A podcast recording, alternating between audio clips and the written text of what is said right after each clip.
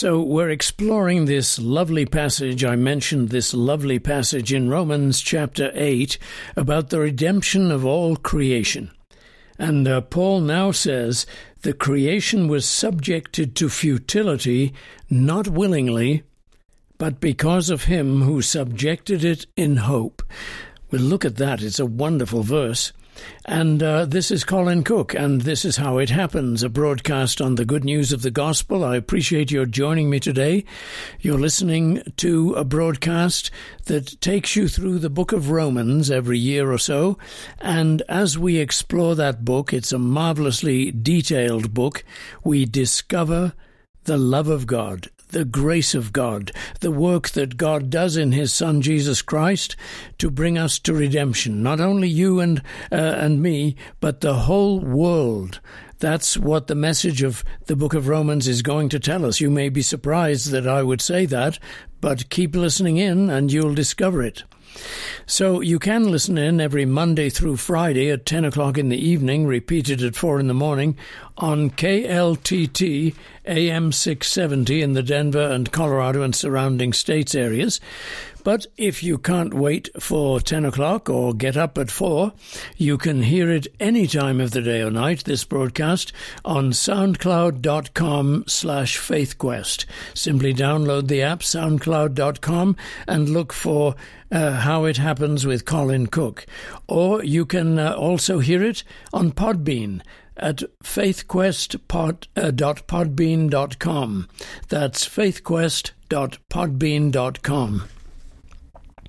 Okay, so you heard me talk about Paul saying that this suffering that we go through in this world cannot be compared with the glory that is to come. And that is a wonderful truth which we need to absorb into our faith mind because suffering sometimes overwhelms us.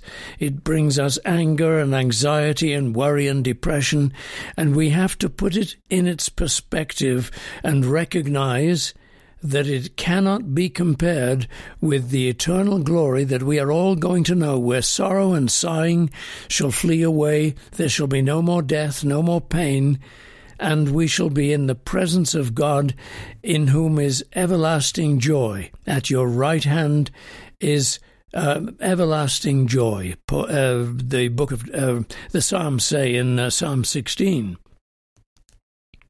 So Paul says then that uh, the uh, ex- the whole of creation, unconsciously unaware of what it's feeling and doing, is earnestly expecting, earnestly waiting for the revelation of the sons of God. The, the emotions that we feel, the anxiety, the trouble, the stress, the irritation, the anger, the longing, the loneliness, they really are only secondary expressions of a primary emotion, deeper still, that is awaiting for the revelation of God's people, of God's children, of all of us, waiting for this marvelous deliverance that is to come. So Paul then says, as I uh, said earlier, for the creation was subjected to futility. Now, what does that mean? Well, of course, you and I as Christians know that this world, no matter what you may think about evolution, whether it's part of the uh, Christian understanding of creation or whether it is not, we know that creation was made by God in perfection. It didn't evolve into perfection, it was created in perfection. Man was never meant to die. Human beings were meant to be in perfect and constant union with the joy that they felt in their Heavenly Father. He was endlessly supplying life and joy, and creation was all in harmony with itself, and there was no more sin, no more, no sin, and no death.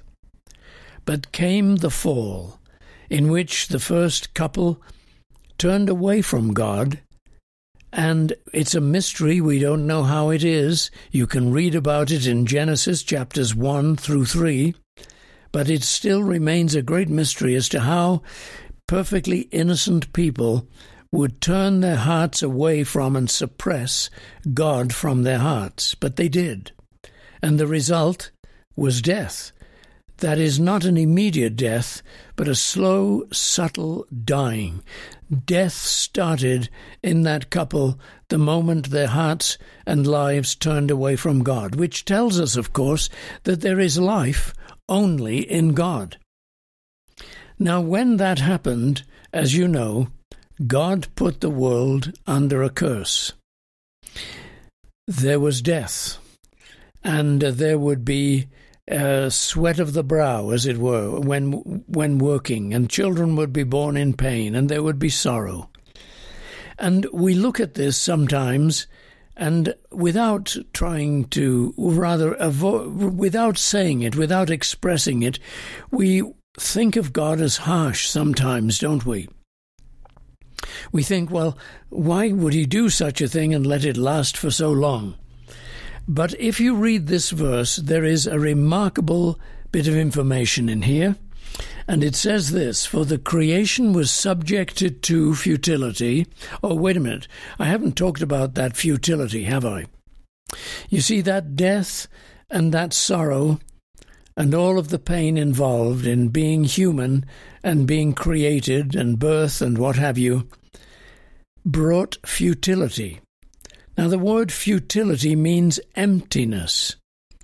You might want to read the book of Ecclesiastes to get a realization that this fallen state of Adam and Eve, that is, this fallen state of Adam, which is sin and death, this fallen world, this broken uh, humanity, is in futility. That is hard for us all to accept, especially if we're young and we're start, starting off on earth in life and we uh, really feel that we're going to accomplish great things and there's the whole world waiting for us and we can feel the surge of our talents and our abilities and we are going to conquer the world and make an impression. And yet, it doesn't take many decades to realize, does it? That all of that ultimately is futile. I know we don't want to tell young people that because we want them to uh, uh, make headway in life. We want them to fulfill their goals. We want to see them married and happy with children and a nice job and a good career. But in our hearts, you and I know that they are destined for futility and that faith is comes to us when we fully realize that futility. When we see the emptiness and the the the pointless goals which this fallen world is pointing to and we see its futility then God God opens our eyes to faith well now that is where it comes to the second point that I said was quite marvelous it says, For the creation was subjected to futility, not willingly. That is, the creation didn't want it, human beings didn't want it, nature didn't want it, God did it. But was he harsh? Well, listen. It says, For the creation was subjected to futility, not willingly, but because of him who subjected it in hope. I want you to think about that. The subjection that Paul is talking about is the curse. But according to what he says here, the curse is full of hope. Now, this tells me something about my God. It tells me that God at heart is full of love. It tells me that it's, he is full of mercy. It tells me that he wants ultimate and final joy for all his creation. It tells me that his crea- he doesn't want his creation to be in despair.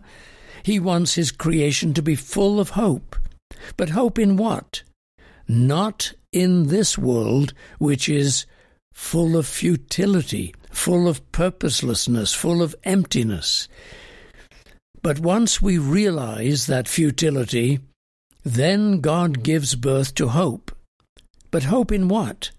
The new creation, that's what he's going to be talking about the redemption of the sons of God, the new creation. You see, we Christians have got off track terribly. We are simply thinking of spiritual life in this world, trying to develop faith in this world, to be happy, to be at peace, to be fulfilled, to be creative, to be successful in this world. And we talk about faith as if it were a psychological technique by which we conquer this world. Well, it's all a terrible mistake.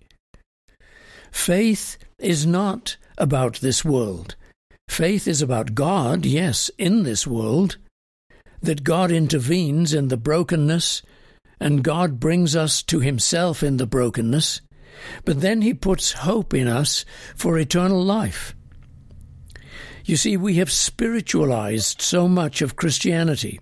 We've talked about the resurrection of Jesus as if it were simply a, a, new sort of spiritual brightness and a spring that comes into our life when we get hopeful. And we talk about our own resurrection as if it were just, um, well, some uh, spiritual life now, or being alive once we're dead. Well, that's not it.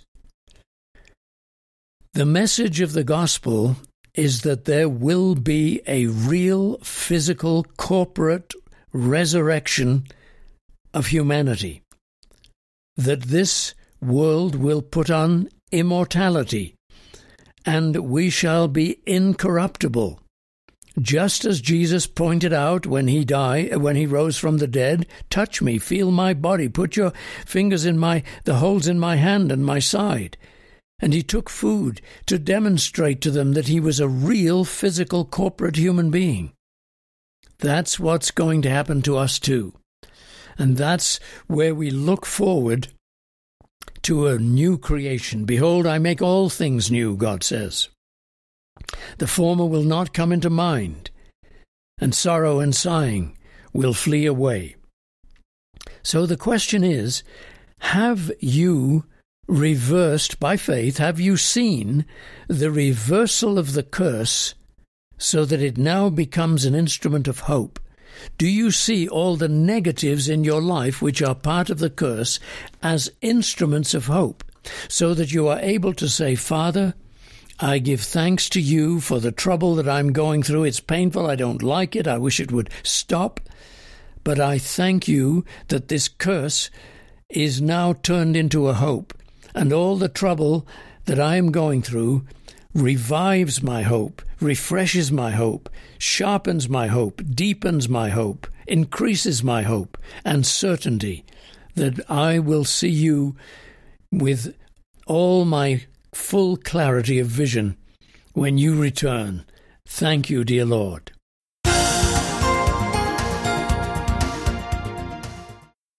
Thank you for joining me today, and uh, I would help, I would hope you could help, rather, the broadcast. Uh, because we need your help. It is a, raise, radio listener supported, and uh, it is the end of the year. I might remind you that uh, at the end of, if you get your donations in by the end of the year, you can get a tax deduction on those donations. You must request from me a uh, tax deductible receipt, and I'll be glad to send one. Uh, you can request it by emailing me at faithquest at fastmail.net. Faithquest at fastmail.net. So if you'd like to make a donation, please uh, um, send it to Faithquest, P.O. Box 366, Littleton, Colorado 80160. That's Faithquest, P.O. Box 366, Littleton, Colorado 80160, or you can also make your donation online at faithquestradio.com.